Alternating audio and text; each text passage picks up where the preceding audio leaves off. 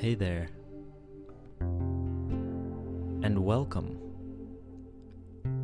to this week's episode of Casual Cognition.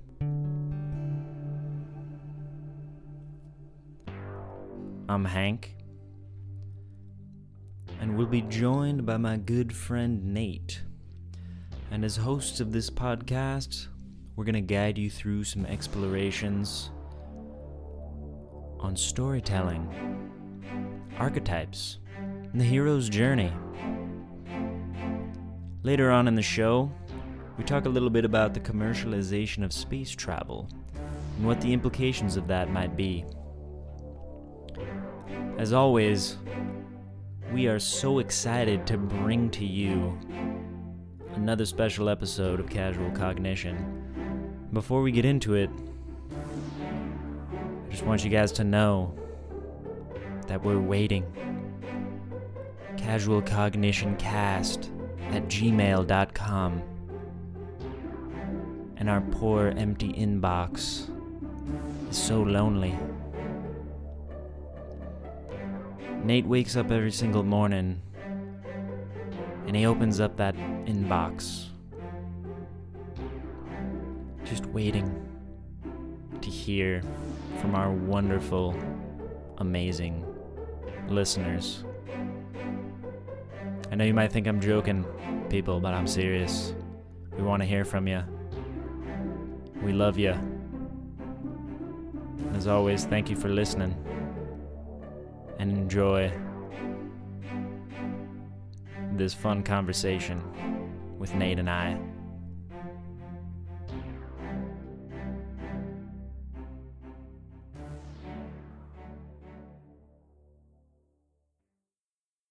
All right. Well, let's jump right into it, man. First topic we have on our docket today is something Hank and I hold very near and dear to our hearts because we think it's just such a fascinating and and beautiful thing to think about. And it's one of those things that's a little bit more esoteric and there's no like proving it right or wrong. It's a very subjective experience. And the, subject is that of archetypes in human imagination, in human culture, in our behavior, and how we perceive the world around us. And it um it it's people often attribute it to a favorite philosopher, spiritualist of ours, Carl Jung. But this uh this concept of, of archetypes actually goes much farther back. Carl Jung was popularized in the early 1900s. He worked with Sigmund Freud, and I believe it was 1919. And he uh, he's got some great books, but they're incredibly dense and they're often difficult for the layman to understand. So we wanted to get into a little bit more of a fun, casual conversation about this subject of archetypes. So, Hank, do you have anything to uh, to kick us off in this? Well, initially, it's kind of the just the realization that this actually ties in perfectly with where we ended the our previous conversation. So we ended with a story from the Ramayana and we kind of saw how that was a story relating to the essential human experience and how we could analyze the story to learn something about ourselves, basically. And this idea of archetypes, uh, they are, you know, present. They are present in in really all of our stories. All of the stories that we tell have archetypes in them and these different archetypal structures. Uh, so then it kind of morphed into this um, amalgamation of storytelling archetypes, the hero's journey, and kind of exploring the the soup that is those ideas and how it's all how they connect and how they interface and how we can learn about ourselves through that exploration. Yeah. Yeah. So um I wanted to actually take it back real quick to ancient Greece because you find an example of this concept that's not quite exactly the same as, as someone like Jung or, or Joseph Campbell who wrote the the hero's journey, but um, it's a lot more recognizable to the average person, and that is Plato. So Plato came up with this concept that he called the world of forms, and what he meant by that is the the easy example is that when you talk about a tree with somebody, we all know what a tree is. There's lots of different kinds of trees. We've all seen them. But when you say the word tree, something pops into your mind, something pops into your imagination. That is your, based on whoever you are, your psychological profile, your ideal version of a tree, of the form of a tree. But no tree in the actual world matches that exact form. Hmm. So Plato came up with this idea that everything it has an ideal version within the world of forms. And there's various debate as to whether he was literally talking about this or metaphorically talking about this as a thought experiment. We won't get into that. But I just wanted to talk about how this this idea stretches back a long way in in our history.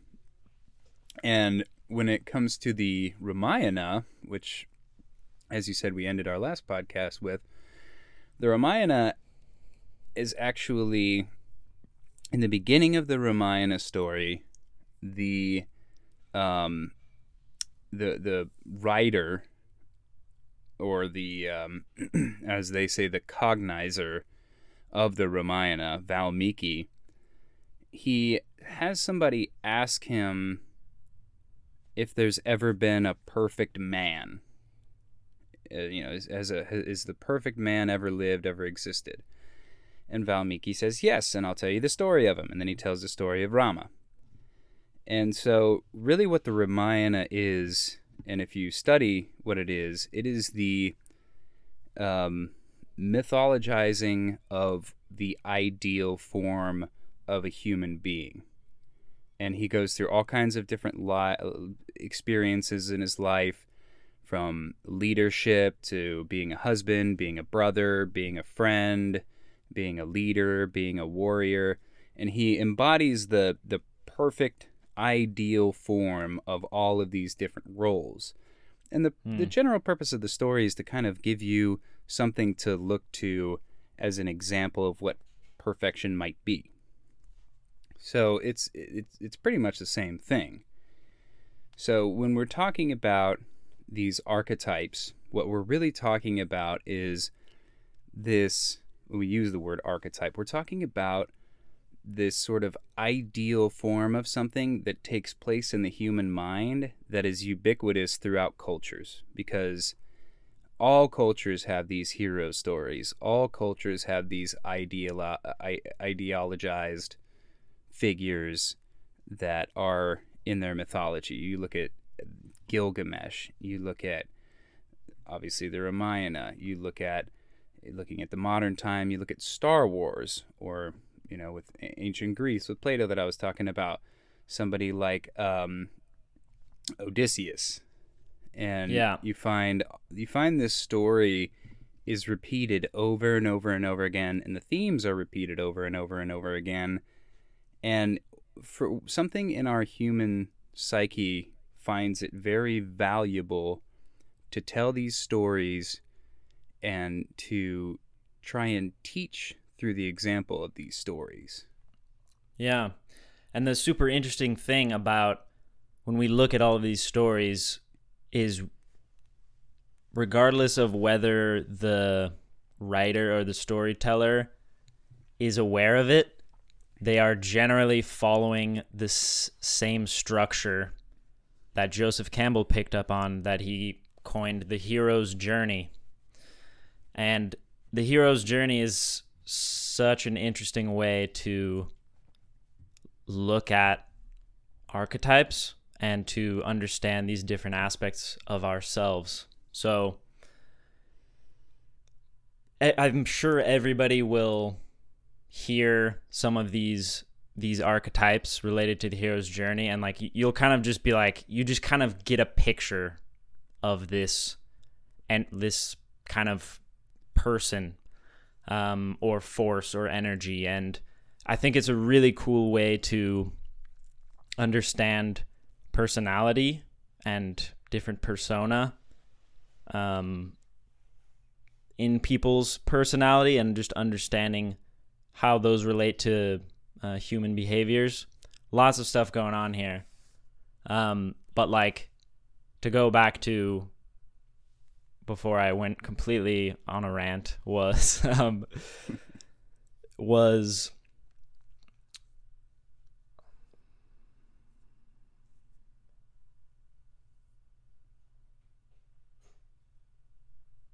Oh yeah, when we look at the should have just stuck with the rant. yeah, you're you're right. Uh, I got too meta on myself for a moment there. Anyways, uh, when we look at the hero's journey, there are these stark archetypes that we all understand somehow on an intuitive level, which are well, first of all, you have the hero. The hero is like is naively good and is always going to do the right thing basically. This is one uh, one element to it. And if he doesn't There's, do the right thing, it wasn't because of his own intention. It was because of some accident or mistake that he made. Yeah. Yes. His intentions exactly. are always good. Yeah. And then you have all these you have all these other super interesting characters. You know, we focus on the hero, but there's all these other characters that are so interesting to look at. One of my favorites is the archetype of the trickster. Mm. So just kind of the like Loki is a perfect example of a manifestation of the trickster archetype. This kind of sneaky, devious, kind of scoundrel character um, that is, you know, and you and you get a picture when I say the trickster. You know, everybody has a different idea of what that is in their mind. Maybe maybe you're imagining um, like a jester. Maybe that's when he has cards and he's you know doing a card trick or something, or or maybe you imagine Loki, or maybe you imagine um, Palpatine, a, a ninja, or yeah. well, I think Palpatine is a. I don't know if if he's really an embodiment of the trickster because I mean he does pull a f- pretty gnarly trick, but he's more of like just the pure malignant force of yeah. evil. Yeah, you know, I, I, yeah, and that's like an archetype like, as well. I was just thinking of his more devious and um, manipulative qualities, but yeah. And, yeah. and one thing that is uh, important to say is that oftentimes these archetypes run into each other and yes. merge and meld and become yeah, and know, that's where it gets even more interesting. Yeah. But go on with the trickster. Well, that that was kind of what I wanted to say about that. And then, you know, there's so many different examples. There's the wise old wizard or like the wise old friend that mm-hmm. helps the hero in in the their time of need. He gives them like a tool or the the knowledge or the the courage to um to face the dragon, right? Mhm that's that's that's part of the hero's journey and oh he has one of the most amazing quotes that I personally really needed to hear and I think it's just oh it's so powerful. You mean Joseph the Campbell? cave you enter holds the treasure you seek. I think I think you might have missed a line there. I think it's the cave you most fear to enter holds the treasure you seek. Oh yeah, yeah, yeah. Sorry, uh, you're totally right. So it's yeah, Yeah, the cave you fear to enter holds the treasure you seek. yeah. Something along those lines. Um, yeah. so Which then there's the dragon. Once you know, again, that's I'll another keep on bringing this back to the- Star Wars because it's a ubiquitous thing that people understand and people have seen. In that, Star Wars is is almost entirely based off of Joseph Campbell's The Hero's Journey. And if you look at it, it has all the archetypes right there, and it's one of the reasons why it's such a popular movie. And I, in my opinion, it's one of the reasons why the original series is so closely held onto, and then the prequel series and the series they're making now don't quite hit as hard because the original series is a very much hold holding to the the the true nature of the hero's journey. And the, uh, Yeah. while the other movies are cool in in, in a lot of ways, it, they don't have that quality. So if you look at Star Wars, you've got the hero Luke Skywalker, you've got the old wise man Obi Wan Kenobi, you've got the villain Darth Vader. He even goes into a literal cave. At, at one point, when he's when he's training with Yoda, he goes into a cave, meets Darth Vader in the cave, and finds out that it's himself. You know, is is like a projection of himself, and it, it- the um the whole story uh, very closely mirrors these archetypes. And it's it's a beautiful story. And something about that particular series of events really speaks to human beings because it Yeah, tells well- the story of our lives That's exactly that's exactly right, dude. That's exactly what I wanted to say is these stories are so powerful because each of these different characters that we look at, you know, we we will identify or disidentify with them according to how we view ourselves. yeah So basically, our ego, like our ideas about who we are. So some of some of us might look at the, you know, the Don Quixote character, which is it's kind of a, a mixture of the hero and the dunce. so people will look at that and be like, haha, what a fool. Like, the guy's such an idiot.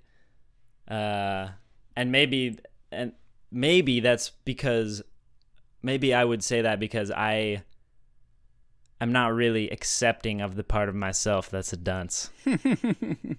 You know what I mean? And Well- just like, oh, I'm not like that ever. I'm I'm a I'm such a valiant hero, you know? So it we can learn a lot about how we view ourselves by noticing the different reactions to these different kinds of characters cuz they're cuz they're drawn from the archetypes that exist. You know, Jung talked about how they, you know, they exist like in the collective unconscious. So they they're there before any um, social input or yeah which the programming collective by subconscious society. is a, the collective subconscious is basically a literal version of what I was referring to before, Plato's world of forms, where Jung's idea was that human beings have a a sort of and not just human beings, all life really has a sort of shared consciousness where these archetypes exist. So the reason why they're ubiquitous across cultures is that they predate and um, underlie culture, and really they've been um, in the human context. They have been explored and experienced for much longer than civilization has existed. And if you think about, you know, the simplest form of these things, the protagonist, antagonist, helper character, um, the various uh, personalities that can go into each one, you can see this happening in ancient cultures. You could see this happening in a in a tribal society.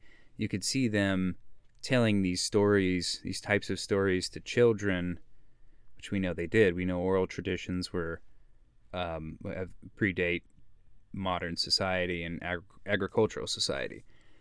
And you could see them telling them their children these stories in order to teach them about the world without them having to mm. experience it firsthand. Or when they do experience it firsthand, they can think back to a frame of reference. So it really gets into, I think, the very foundation of our species and our civilization as human beings because I think that it was necessary for us to have these sort of tools to progress past our more primitive animalistic natures. Hmm. We stand on the shoulders of giants. Indeed.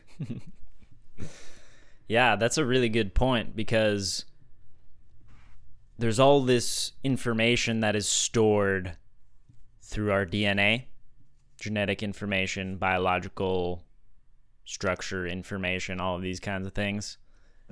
And but but by having the the storytelling and now it's actually even more, you know, more layers, but if we're staying back in um, pre technological explosion, then um, yeah, there's another layer of information that is being stored um, cr- across generations that that operates in, in tandem with the you know the genetic information because there's a lot that can be stored there. You know, there's migratory patterns. There's yeah. in in other it's like species, instinctual information.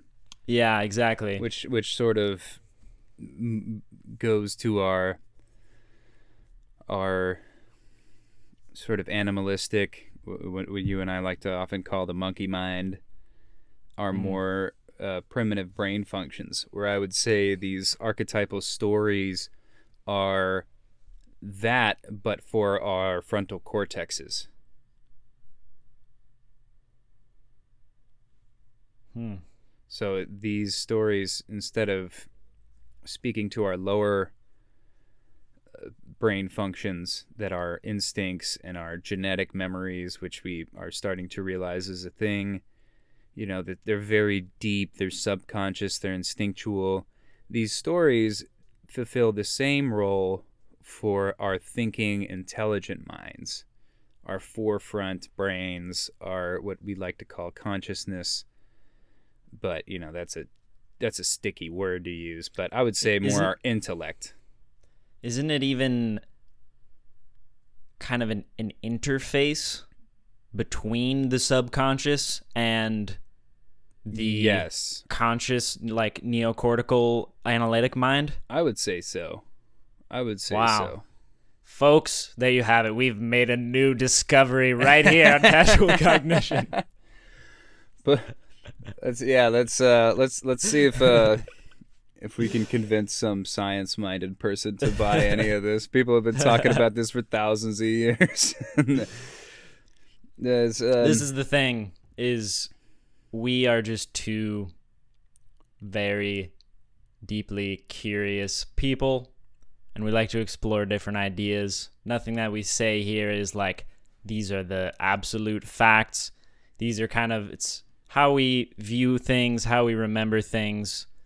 Uh, we're not doing a lot of reading stats off the internet.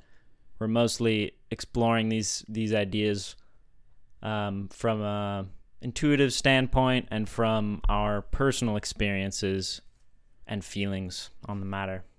Which I think is kind of the core of what these archetypes are all about, because they're not about. no, no archetypical story is going to tell you this is what's going to happen in your life.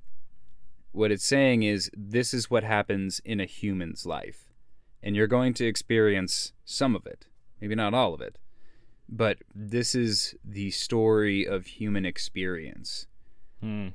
And you need to understand that as you go through your life, this is what happens with humans. Heartbreak happens, triumph happens, things happen, death happens. And you're not alone in that. This is everybody's experience. And so in that way it also helps you empathize with other people.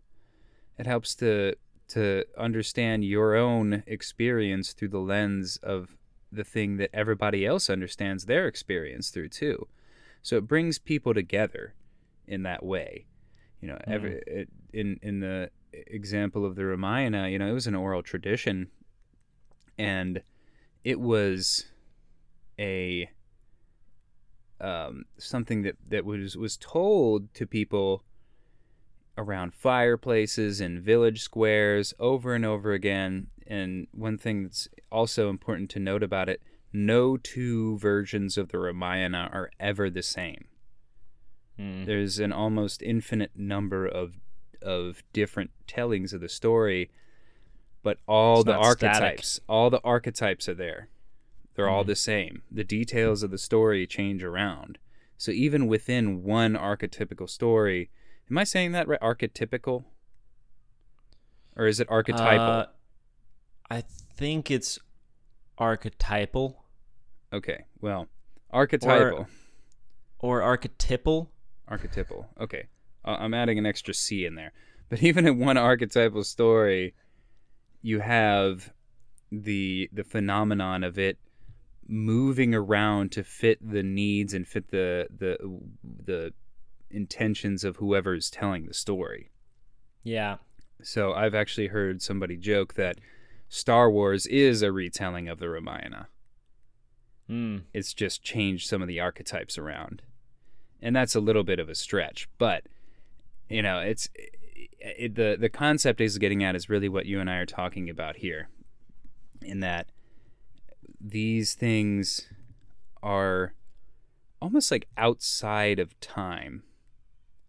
They Mm. exist with us throughout the ages, and it allows us to connect with the experience of ourselves, the experience of people around us, and the experience of everybody who's ever come before us. And instead Mm. of them being some dry, dusty tome that exists talking about some guy who lived back in 300 BC, you can understand that you know he listened to the exact same story that I'm listening to right now or I'm I'm reading right now and he felt the exact same way about it because he was experiencing the exact same archetypal things in his own life Mm. and in that way we can we can connect to our roots and ourselves as human beings And that's what we're all about here on Casual Cognition, right? well, that's really just really well put, Nate. I I um I don't know if if there's really much to add to that statement. That that kind of is just a a nice bow. all right. Although we could wrap Well- back around and talk about so many different other Well- elements of that.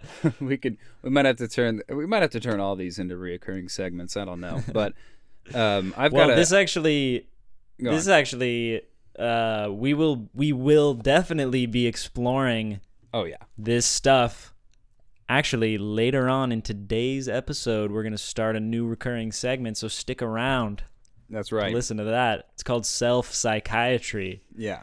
Oh i gotta just uh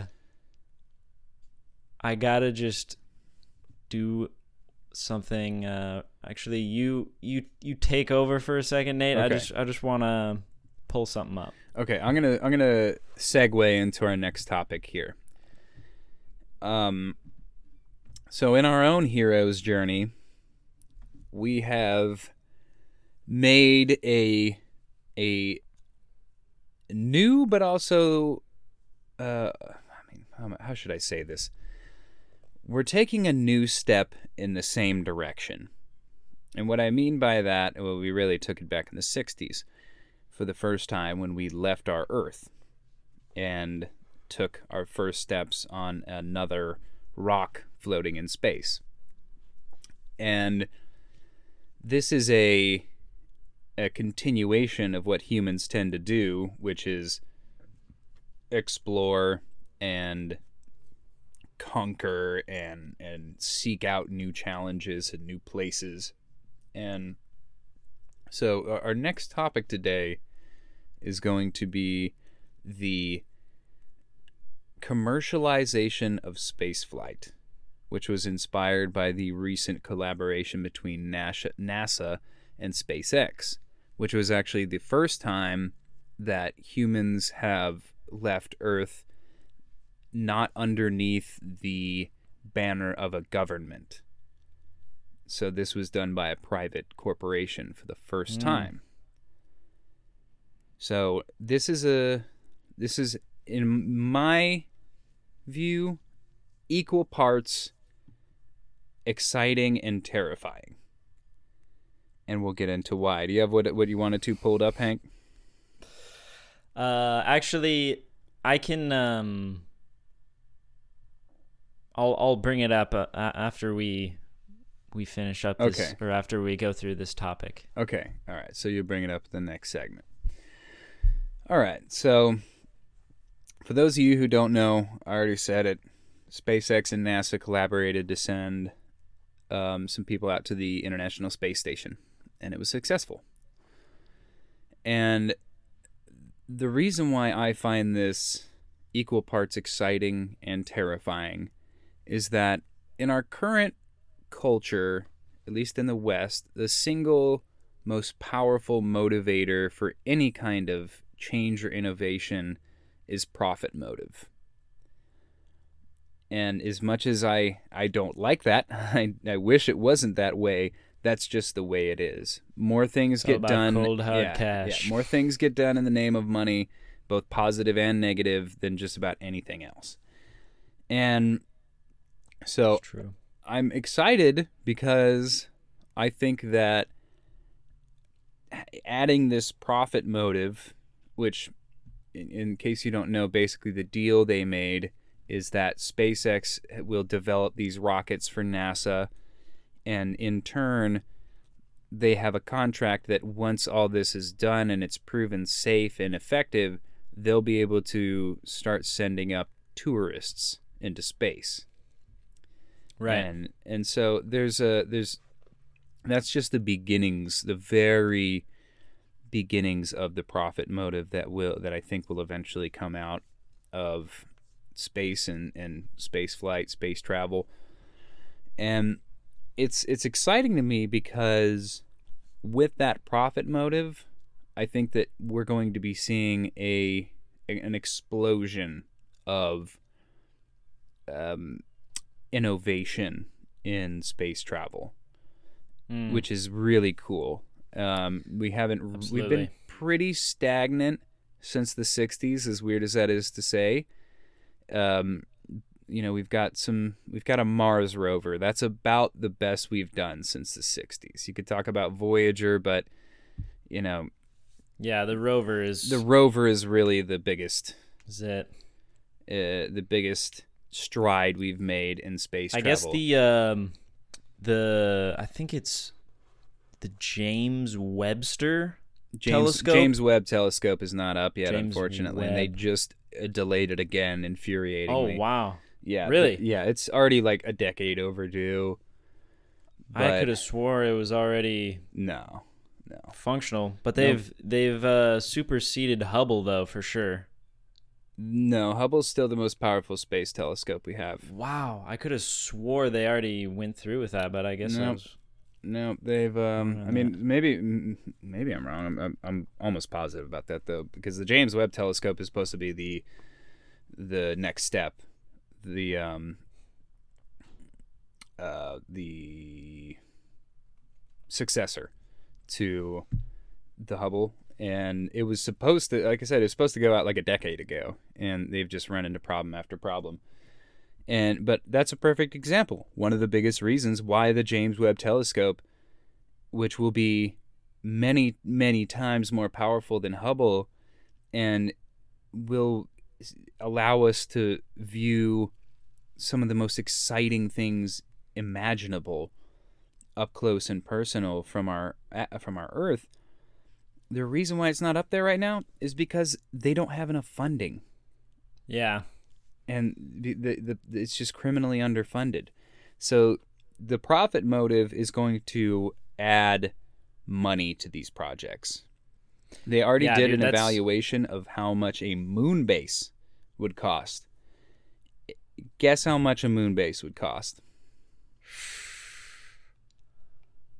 That's a that's a that's a pretty tough estimation to make. Uh, Just think about the the how much the the the budget of governments,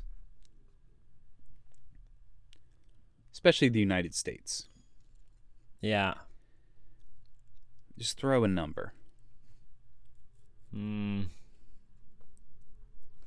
To make it, how big is it? You know, what's the tech?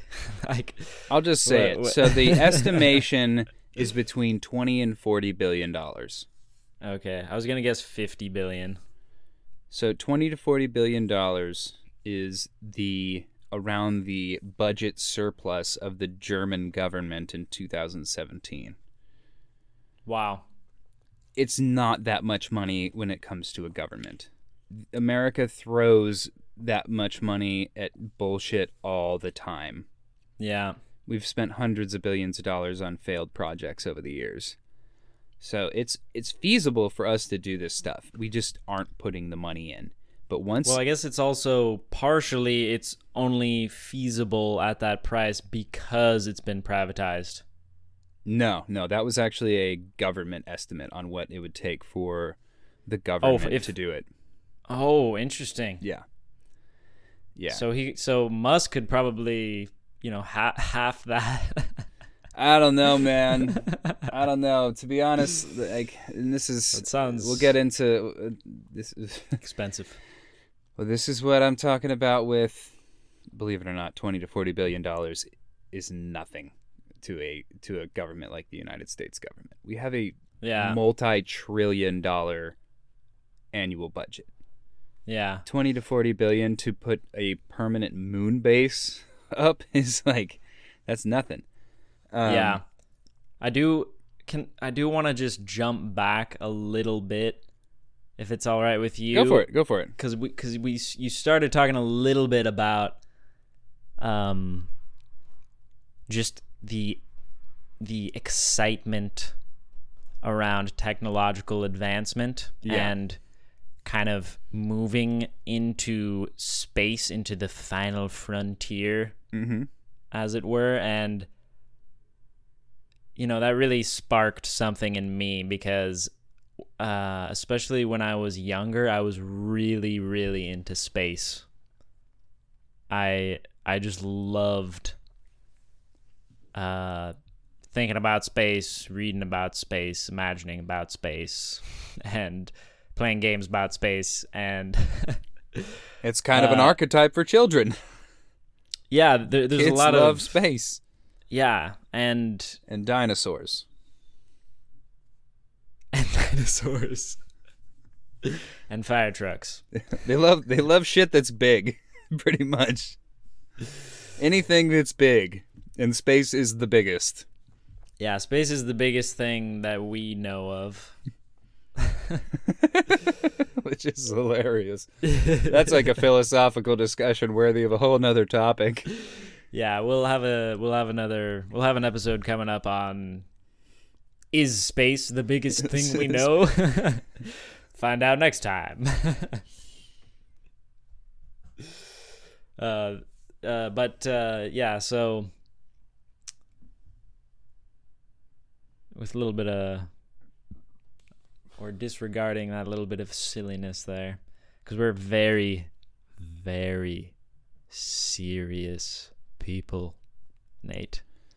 I don't want to hear a single laugh, bit of laughter or smiling for the rest of this podcast. you are not allowed to have fun. You are not allowed to play You're gonna start You- triggering me on my childhood in schools, American Dude, this is the perfect this is the perfect episode to get into that man that's exactly that it's totally in line with uh, what we've been exploring so far. Well, let's get back to space. so you're talking about excitement and technological advancement. Yeah, just just um, and I, I just want to bring up quickly, you know, with, with sci-fi, with science fiction, these mm-hmm. stories around uh, some sort of setting where the level of technology is at a much higher maturity level than ours and just overall level of complexity. Uh, and there's there have been some really amazing books that have that have influenced me in that thinking.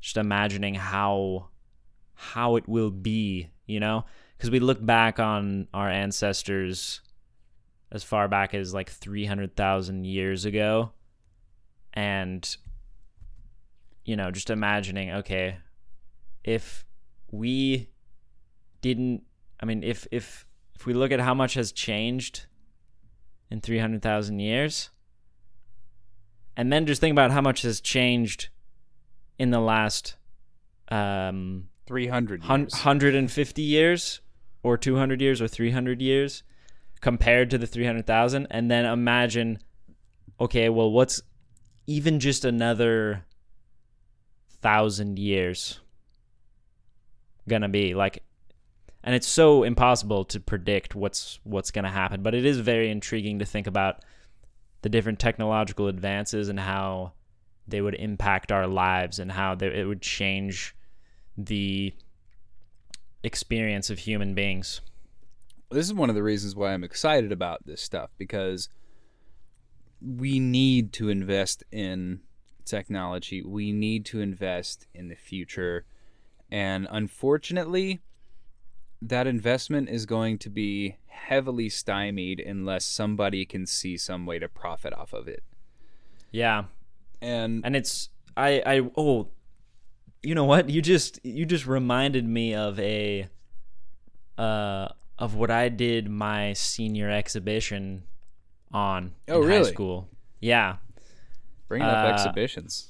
Like yeah, it, so I, I actually explored kind of the the history of technological innovation and engineering challenges and uh, and like missions that NASA had done, mm-hmm. and part of it was looking at the different spin-offs. So spin-off technology is basically something where they developed it for the space program and then they found a way that they could use it in a commercial context.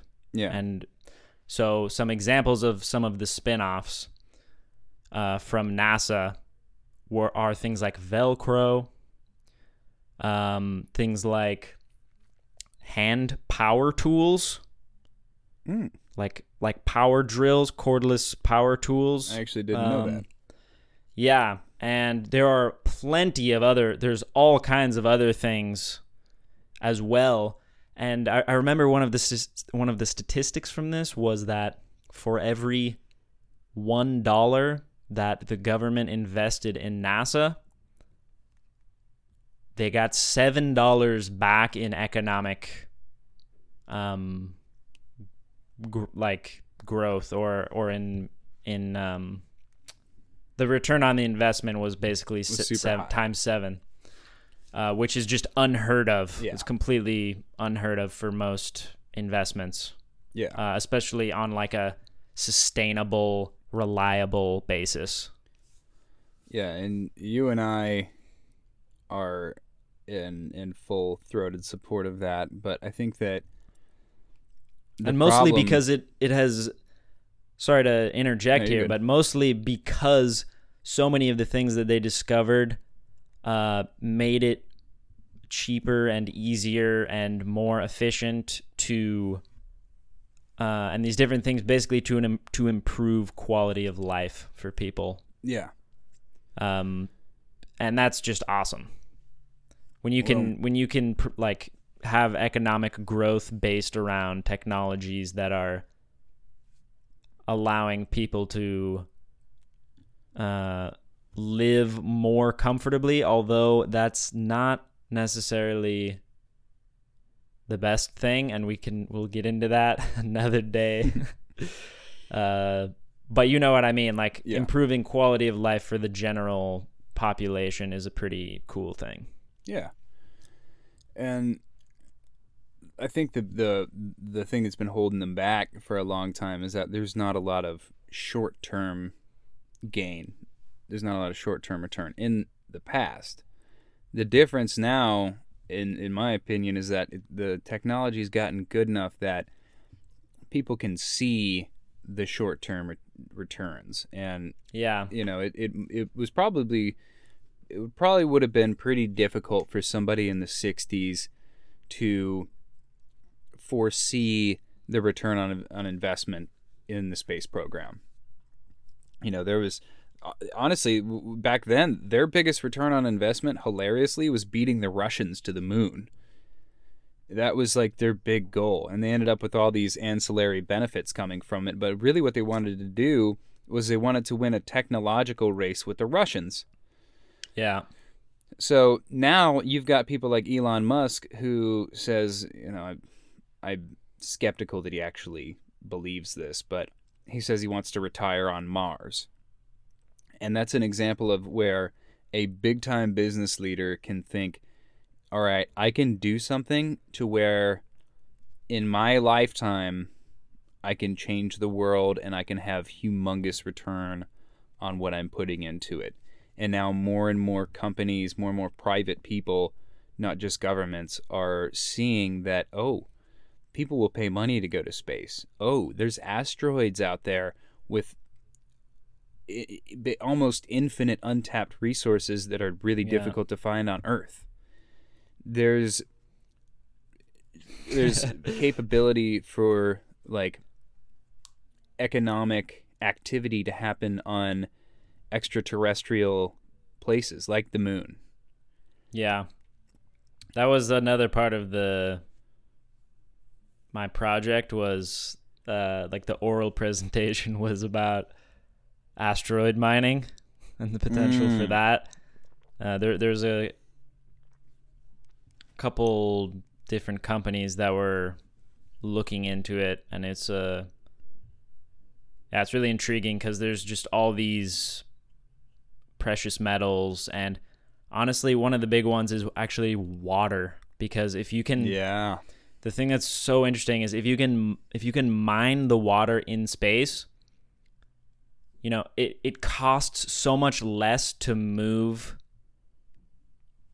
matter to move energy w- when you're in space or like yeah to move there's no friction.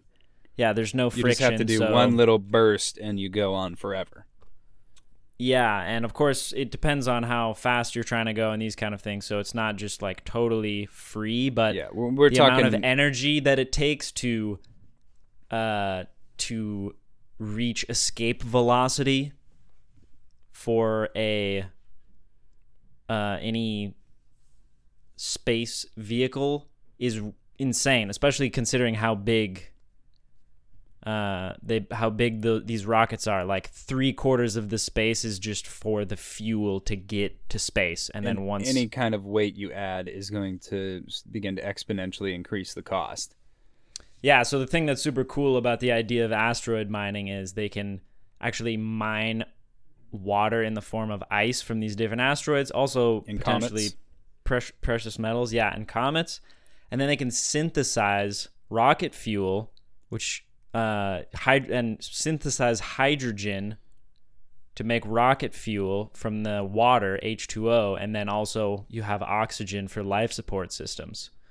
So it's a really um, you know, it, it, it could be pretty elegant if you think about having, you know, these kind of drone drone ships that are scanning and analyzing the different um, galactic detritus floating around and uh, scooping up some of the good stuff that we can use to propel ourselves into a multi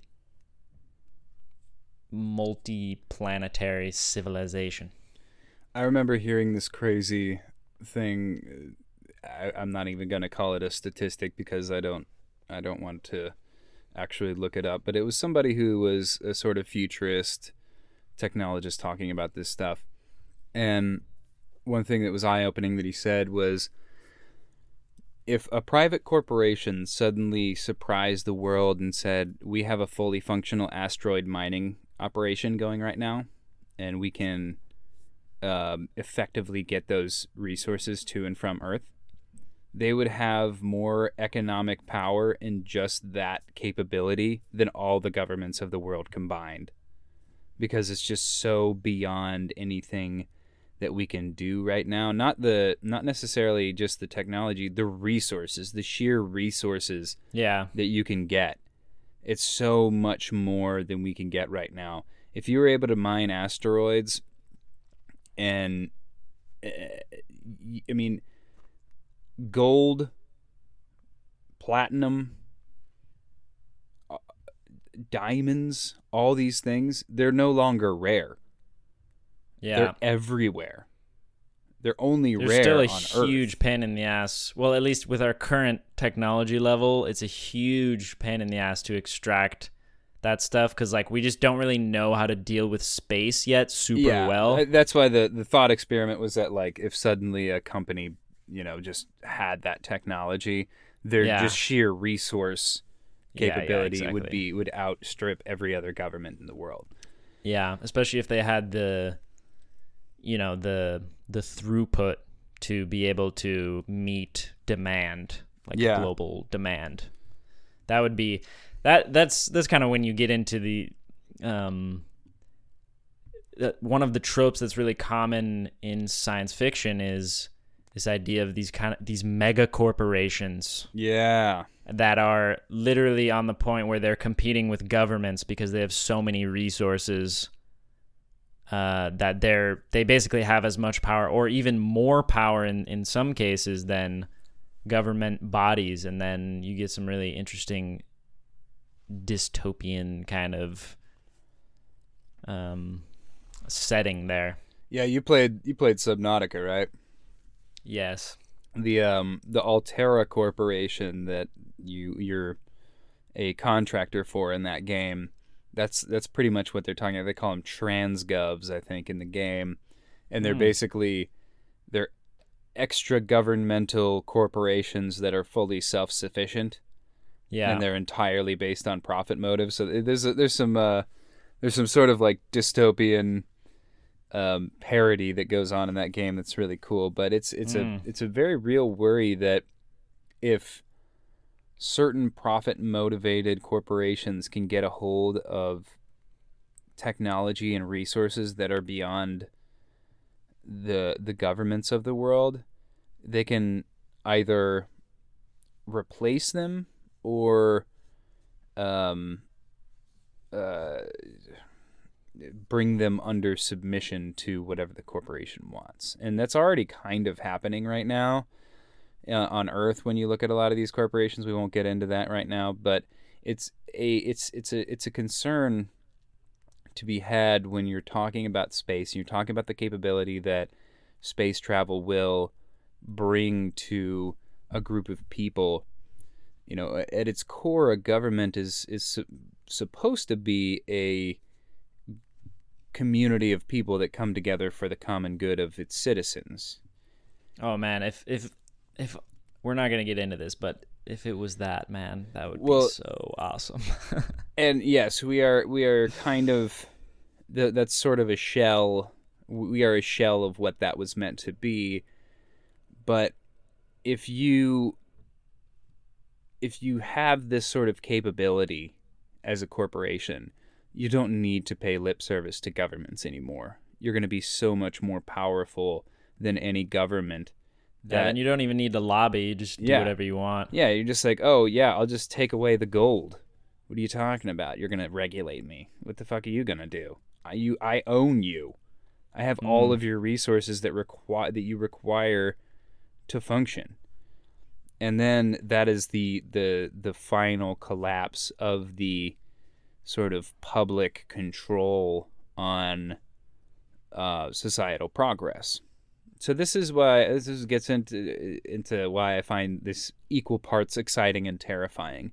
Yeah. I'm so happy to see the renewed public interest in space and you know the the the progress that we're just starting to make. I I love seeing people like Elon Musk even though he's kind of a clown say things like oh I want to retire on Mars. I love seeing people with that kind of ambition and and capability wanting to do these big things. And I, I think that he's just the tip of the iceberg. There's going to be a lot of people who want to get in on this, and it's going to Yeah. get going faster and faster. You know, I, I, I mentioned something to Hank the other day about the concept of whirlpooling, where Hmm. the closer you get to the goal, the faster you go around it, and the faster you get, the the, the more you you you pick up speed.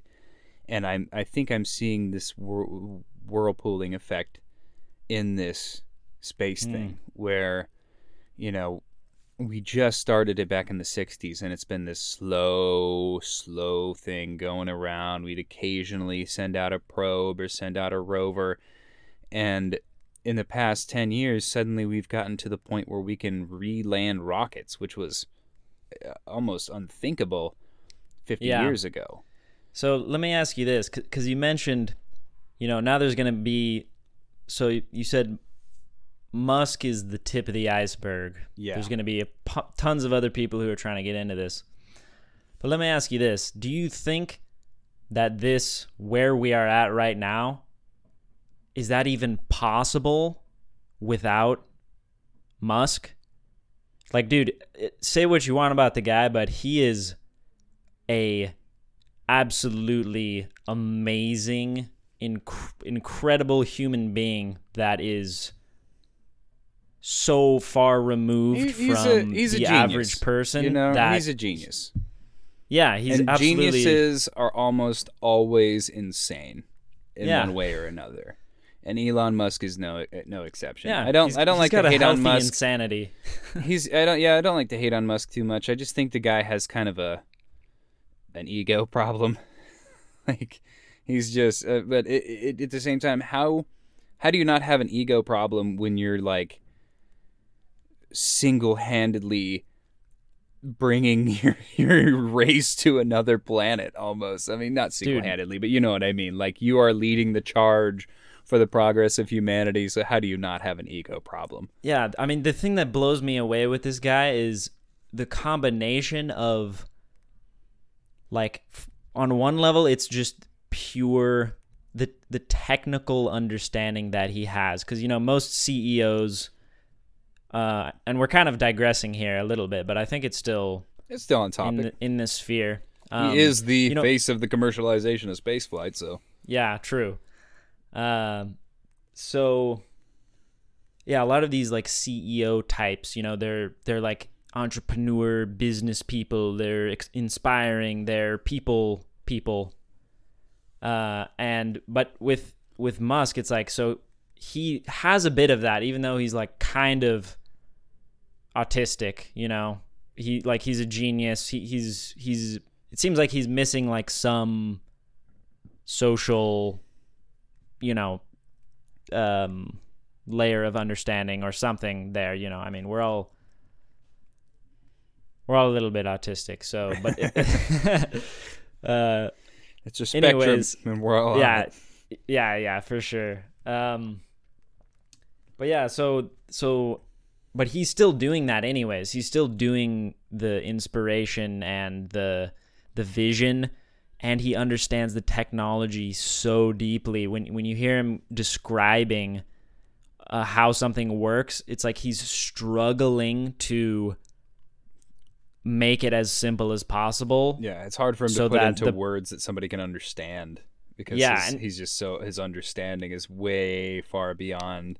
The yeah layman. exactly yeah and so i don't know all of those things for me it, it makes him a extremely interesting character and i have to say that i'm just really grateful that he is putting his energy into you know, because because you talked about how it's all profit driven, but I think that's another thing for with Elon that makes him a little bit different. Of course, he's going to be making the best business decisions that he can, but if you look at the things that he is tackling, like if you if you thought about it initially, all of these ideas, you'd be like, yeah, there's no way you're gonna make money on this. Oh, you're gonna you're gonna disrupt the car the Yeah. the, the distribution the the distribution and the the big five or whatever like yeah you're gonna disrupt the auto industry that has been completely unchanged and just eating up small uh, car companies they ate up all of these there was these a bunch of electric car companies that started popping up i think it was actually around the, The 80s electric car was invented before the gas car, or around the same time at least. Mm. We've had it for almost 100 years now, or if, if Yeah, not more but than they 100 just- years. yeah i mean any time that somebody would start they would just get bought up They're Henry Ford by- was not a good human being. And this brings us to our next segment. It's called Why Henry Ford Was a Piece of Shit. Yes. uh, just play it, folks. Just play it. No. Um, yeah, we're gonna get into all the people that that everybody holds up as heroes and explain to you why they're actually bastards because they're human beings. Oh, you know what? That's a good idea for a segment, actually. Ruining your heroes with Hank and Nate. Yeah, let's talk about Picasso. We're gonna talk about. Let's get let's get back to topic.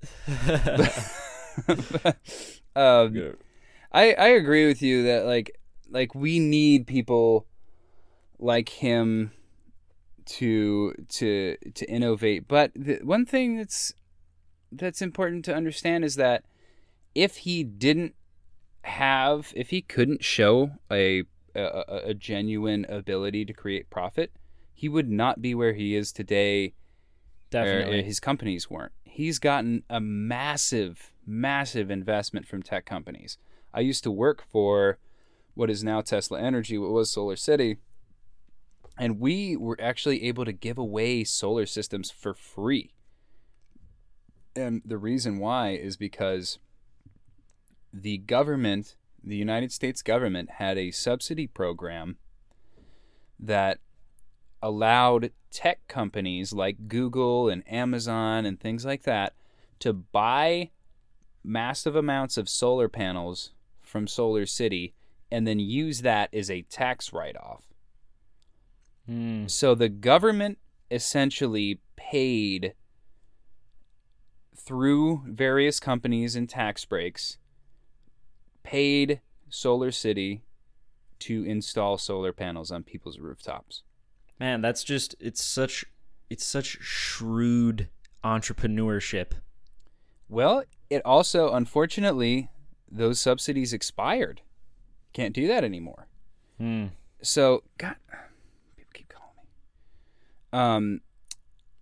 Um, we had to like have those in order to for that particular business model to work. Because basically, what we would do is we would tell people, "Hey, we'll give you the solar system for free, but we own the system." So Hmm. excess power actually got resold back to back to Solar City Uh-huh. or got got like That's like smart. sold to the grid, and the money was paid to Solar City. So it was a very complicated relationship between private consumers, pu- uh, private corporations, and public investment. Hmm. And so I think that it's important to understand that no matter what, no matter who, no matter how, we've got everybody from the mo- most basic level has to put in investment into this stuff if we want it to work. Hmm. We've got to put in investment, you know, we, we, the people who we put into office are deciding on what companies to invest in. They're deciding on whether to subsidize fossil fuel companies or whether to subsidize ren- renewable energy companies. They're deciding on the budgets for NASA. They're deciding on contracts for SpaceX or Boeing or all these different things. They're deciding on, on whether to spend that rocket money on rockets that go to the moon or rockets that go to the Middle East. So it's important that we all understand where our role and responsibility lies in this and that nothing is going to get done unless people want to make it happen. We're Yeah, not going to be able to rely on somebody like Elon Musk alone.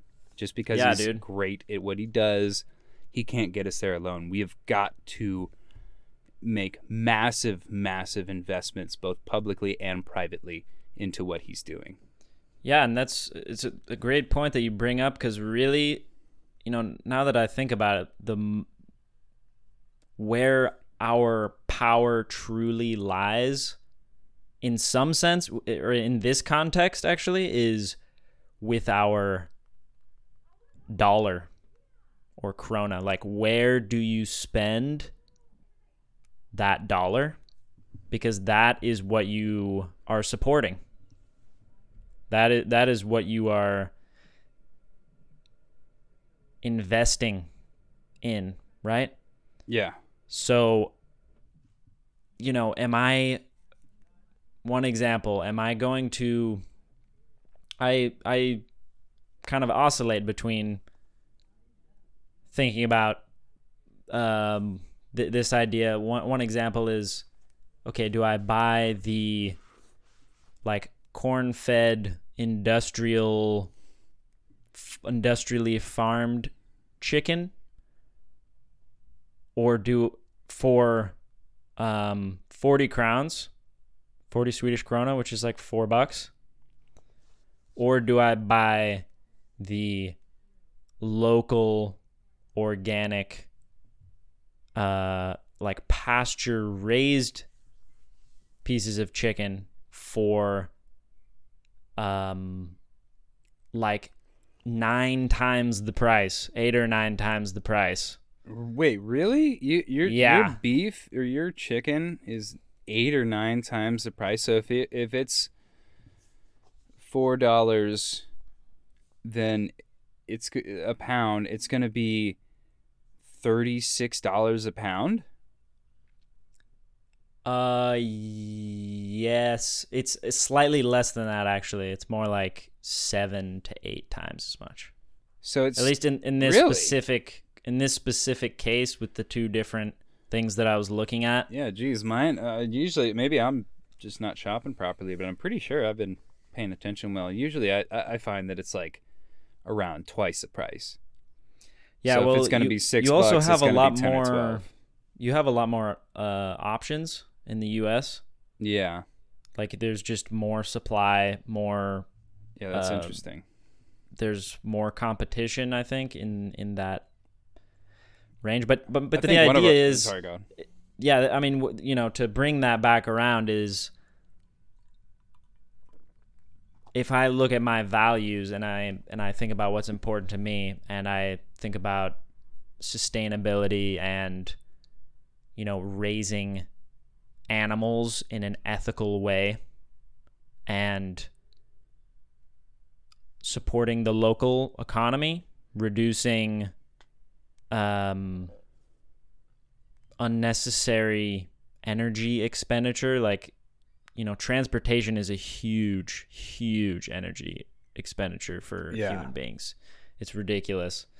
So i really like the idea of supporting the local community. And then you know what that does this this brings us around into a different conversation that that we'll have later but what that does is it it improves the diversity of the market that you're in Mm-hmm. um, because what happens is when we're only supporting like these giant megacorps, which is really common, you know, they pop down a store in every place.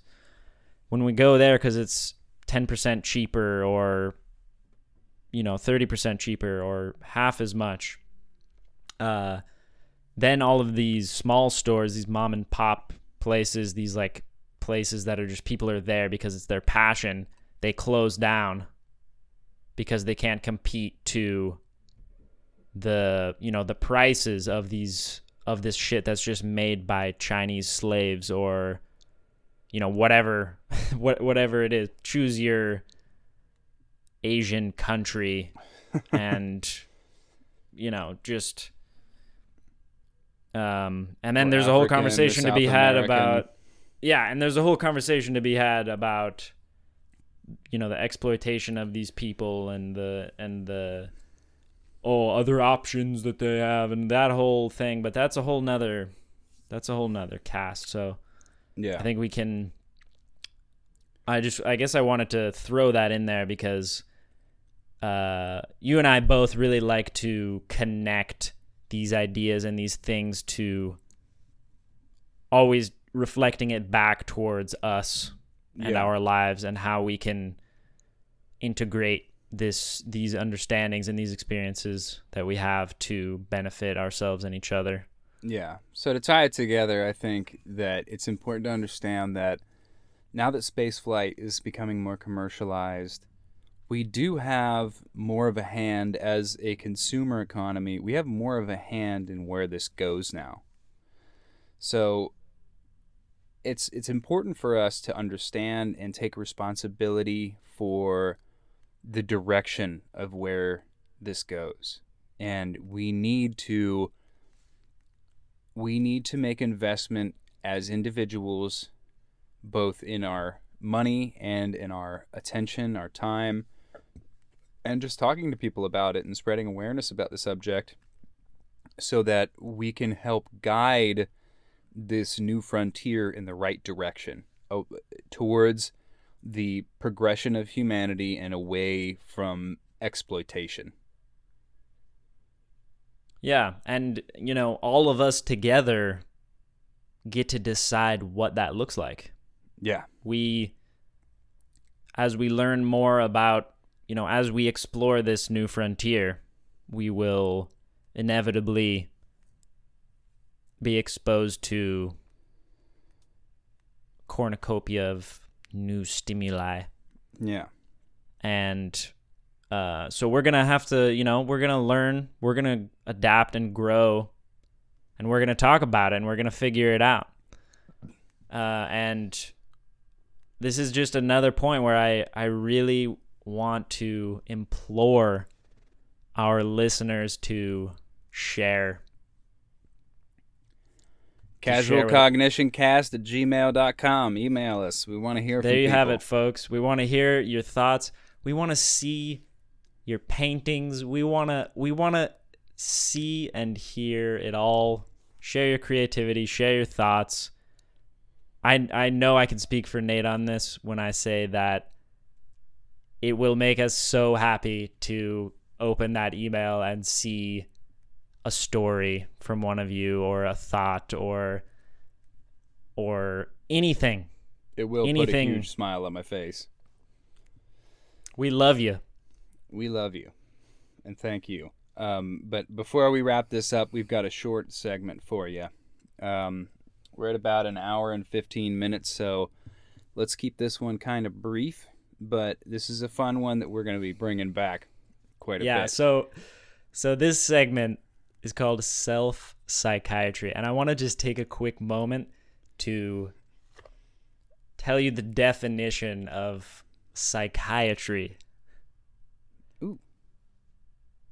it is the study and treatment of mental illness emotional disturbance and abnormal behavior So the study of trying to treat human beings from Uh, being human beings. basically I'm still trying to figure out the difference between normal and abnormal behavior. I certainly haven't figured it out. yeah it's it's pretty much just the the society decides there's the social conditioning and like the parental conditioning that decides what is abnormal and normal for for each individual although it's not very individuated. But i just think that's a really funny uh really funny thing to call this because what we're doing is we're basically just going to take the time to explore different aspects of ourselves, things that we've noticed, maybe thoughts or feelings or ideas that we've noticed that we find interesting or strange. It ties into how we started the podcast talking about archetypes and Carl Jung like like so it's it's related to this kind of process of psychoanalysis and you know thinking about maybe the different subpersonalities that are kind of taking charge in different moments of our lives and how how external stimulus you know can trigger thing trigger emotional and behavioral patterns and things like that. And we're just gonna we're just gonna like talk about those those kind of experiences that we have and share share them with you guys. Yeah yeah. And hank and i do a lot of mindfulness practice so that's kind of where this springs from which is essentially you know mindfulness is a buzzword these days and it's almost lost its meaning through that unfortunately but essentially what we're talking about is we try to pay attention to our thoughts, emotions, and behaviors from an objective standpoint, not from the place of being in them. So when we're angry, you know, we're not trying necessarily trying to stop being angry. We're noticing that we're angry and why. Mm, and one of the reasons why this is such an important and powerful practice is that in my experience, and I'll get into an example of this, when you put your your attention onto something, onto a behavior, and and really focus on it and notice it all the time, it actually tends to change, and usually oh, for yeah. the better. So, an example of this, um, Hank and I did this segment in one of our demo podcasts that we didn't release. And I was talking about how I've been kind of stressed with work for a while now, and I've been feeling a little overwhelmed and um, feeling very exhausted and sometimes frustrated. Because when I get, I, I'm kind of a yes man. So when I have too many things on my plate, I tend to continue to take on more shit mm. and then I'm not able to deliver in the way that I would like to, and then I get very upset with myself. So, what's mm. what's been happening that I noticed a little while back is that I will something will pop into my mind that I either need to do that I'm late on or that I, I, I have not done so well or you know something that I'm dissatisfied with in my own performance of trying to get things done and there will be an actual like physical either sound or usually it's a phrase that I make and I'll say out loud with nobody else around man I'm fucking tired and it's like a hmm. it's like a balm on the guilt that I'm feeling wow. and it, it's it's a it it's sort of an, a justification that I'm giving myself. And I never, for I, I was doing it for a while without realizing it, what the hell I was doing. But I was, I was trying to shove those feelings back down by saying, I'm fucking tired. The implication being, yeah, I didn't do this the way that I wanted to, or I haven't gotten this done yet, but it's because I'm so fucking tired right now. And what I what I tried to start doing is telling myself, no, I'm I'm I might be tired in the moment, but I'm not. That's not what I'm saying. I'm trying to ignore this thing that I haven't done, or this thing that I feel like I've not done well enough. And mm.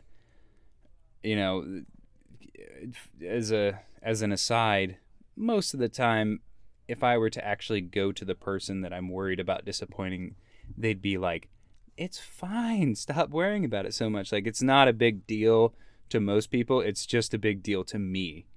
Yeah. And so what I started doing is every time that I would say I'm fucking tired, I would try to think, why am I saying that? What's going on? What did I mm. think that made me say that?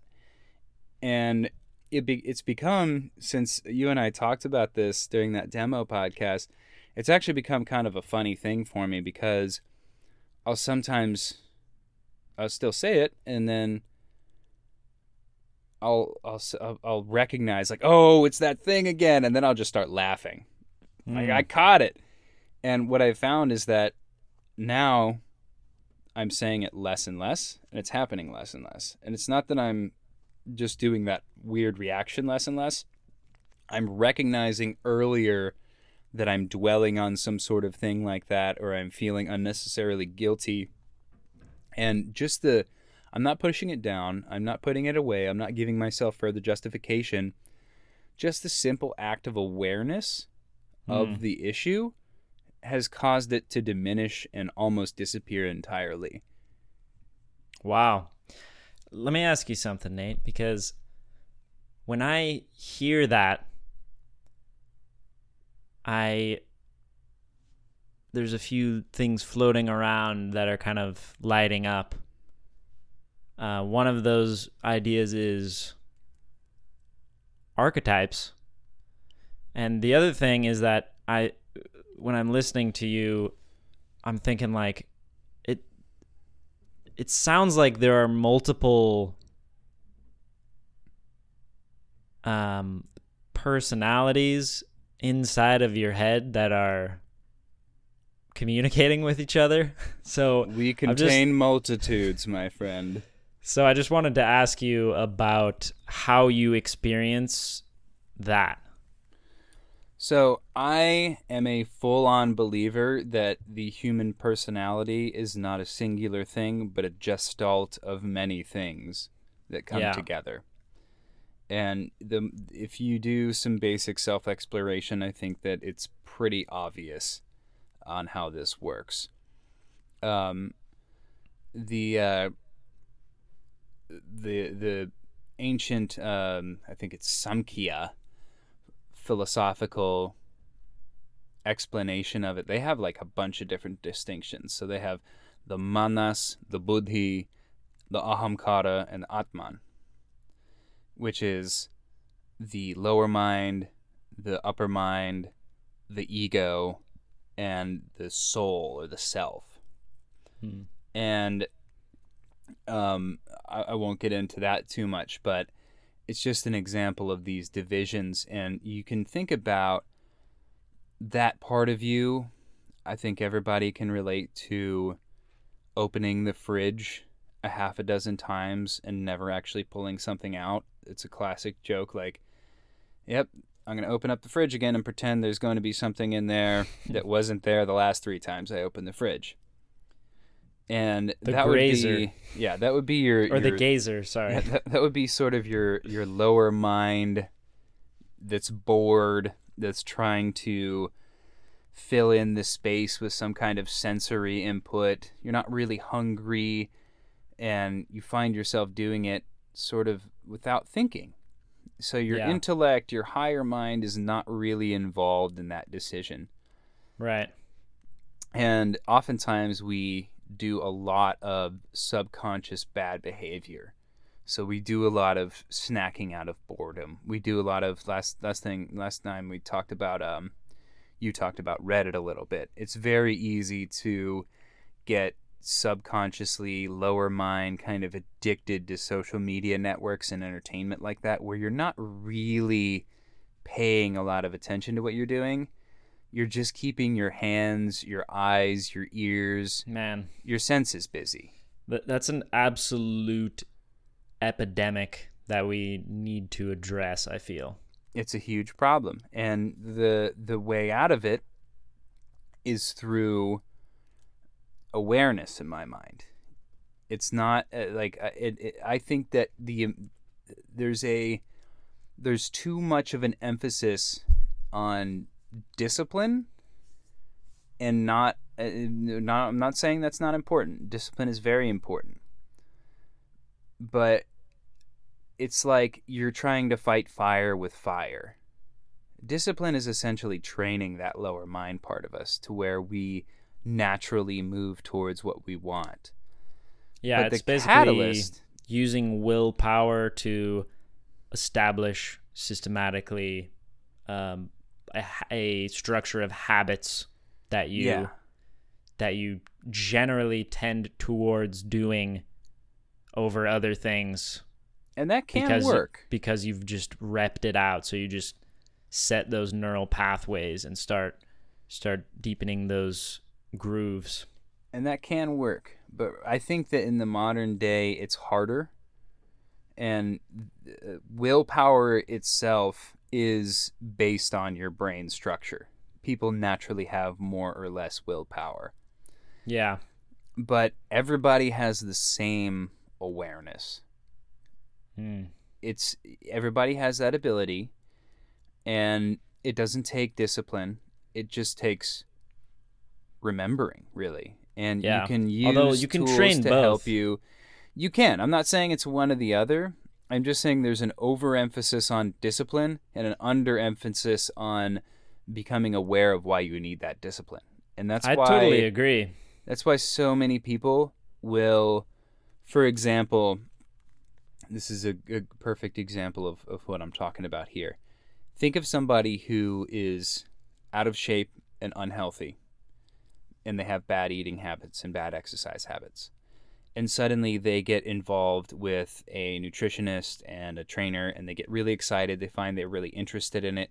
And then suddenly, two years later, they've gone completely overboard in the other direction and they're using eh, substances to try and increase their training capabilities, maybe steroids or something like that. They're eating in a way that is no longer healthy but just is in a, in meant to calorically fit their training needs. And originally the intention or the, the, the supposed intention would be to stop being unhealthy and become healthy. But in this way, they've just gone unhealthy in the complete opposite direction because there's not enough awareness of what's going on. Why are you doing this? Why are you trying to hmm. distract yourself with these with these various things? And so Yeah, that's I a- think that's a great point. awareness, yeah, awareness I think naturally brings balance without effort. There's effort Yeah. that comes along with it, and effort is always necessary uh, for everything that we do. But awareness in and of itself is very gentle but also very powerful. And if you just try it it takes some time. You've got to be patient with it. But if you try it i think that you will find that you can change certain behaviors about yourself without putting a whole lot of effort into it just by putting awareness into it and putting Yeah, just- reminders for yourself Just watching. just watching. The ego does not like to be observed. It hides from uh, from observation. Yeah, and, and in the spirit of self psychiatry, I think I'll bring it back around to uh, bringing this into the personal, right? So, my example that I that I um, noticed was I'm in this phase right now where I'm extremely excited about many different avenues in my life. I'm really excited about this podcast and and it's mostly just to clarify like uh, it's a general feeling but my my awareness and my especially my thinking has been especially dwelling in the realm of creation, creativity, creating. So it's stuff around the podcast, it's around music, it's around um, starting a business. It's like very much a doing. It's very much in in a doing mode. And I found myself over the last few days I've been I felt very creative. Wrote a new song that I really like. I've been having all of these ideas. However, I've noticed that it started to bring me into a, a- almost a state of mania where I'm so passionate and excited and into um the the pursuit that I kind of forget about my my like feeling my body like fe- you know literally going completely into my head and forgetting that I even have a body. You know what I mean? Be- Oh, being yeah. so being so absorbed in in the thinking and the ideas and the um visions of of grandeur, right? Uh and and so but it's so interesting because when when I reach that state, when I start to feel manic, like there's a underlying sense of uncomfortableness and that really points me into feeling into my my body Yeah.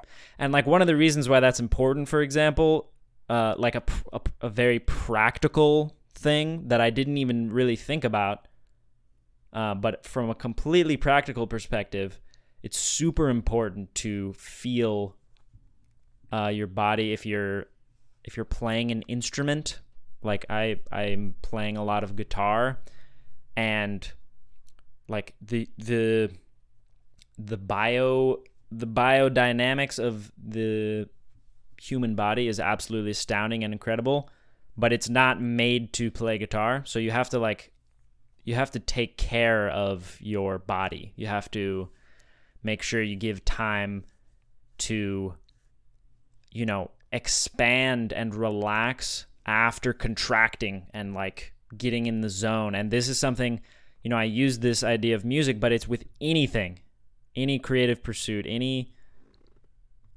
just the process of life itself is this continual um dynamism between contraction and expansion the in breath and the out breath the waves coming in the tide coming in and out the cycles of the moon sine waves uh light sound. I mean it's all it's all there. Yeah, yeah, and I, to, I think we uh, we need to wrap it up here, but to, um, I'd like to try something here and to just give a little experiment for our listeners to try if they're interested in doing something like this. You know, Hank and I have been doing mindfulness practice for years now, and and we're we're kind of you we've learned the ropes of it and we've learned a lot of different techniques but uh, you know some people listening might have never even heard of this sort of concept before so if you'd like to try this here's what you ought to try go out for a walk or or drive somewhere where you're not you don't have too many things to do and start focusing on your breath and see how long you can hold that focus.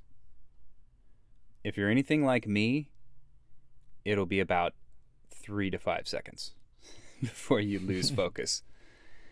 And it it kind of demon will demonstrate to you how disparate and fragmented our normal waking consciousness is. We think of it as this steady stream from A to B. You know, we, we don't really break it up in, in, unless we're unconscious or we're asleep asleep.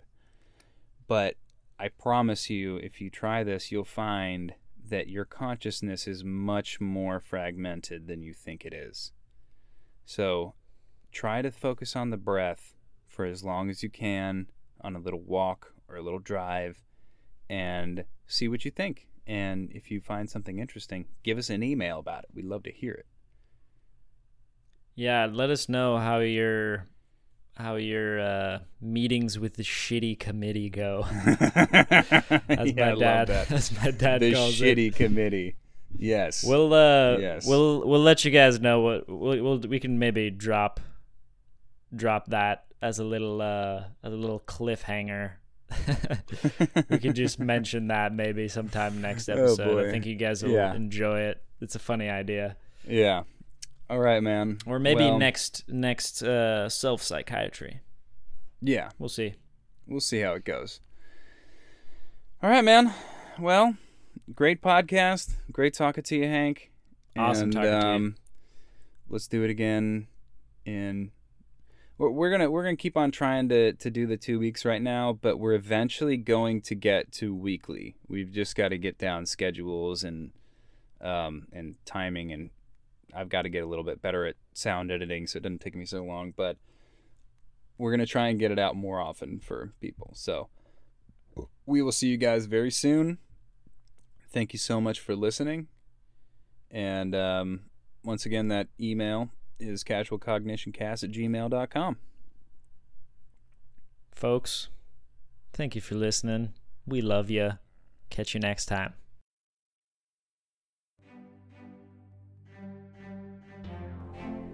There you have it, folks. Casual Cognition number two. I'm going to be releasing this a little bit early, but we are going to try and get this out on Tuesdays generally to start off. So subscribe on whatever you're listening on and look for it. Thank you so much for listening, and we will see you soon.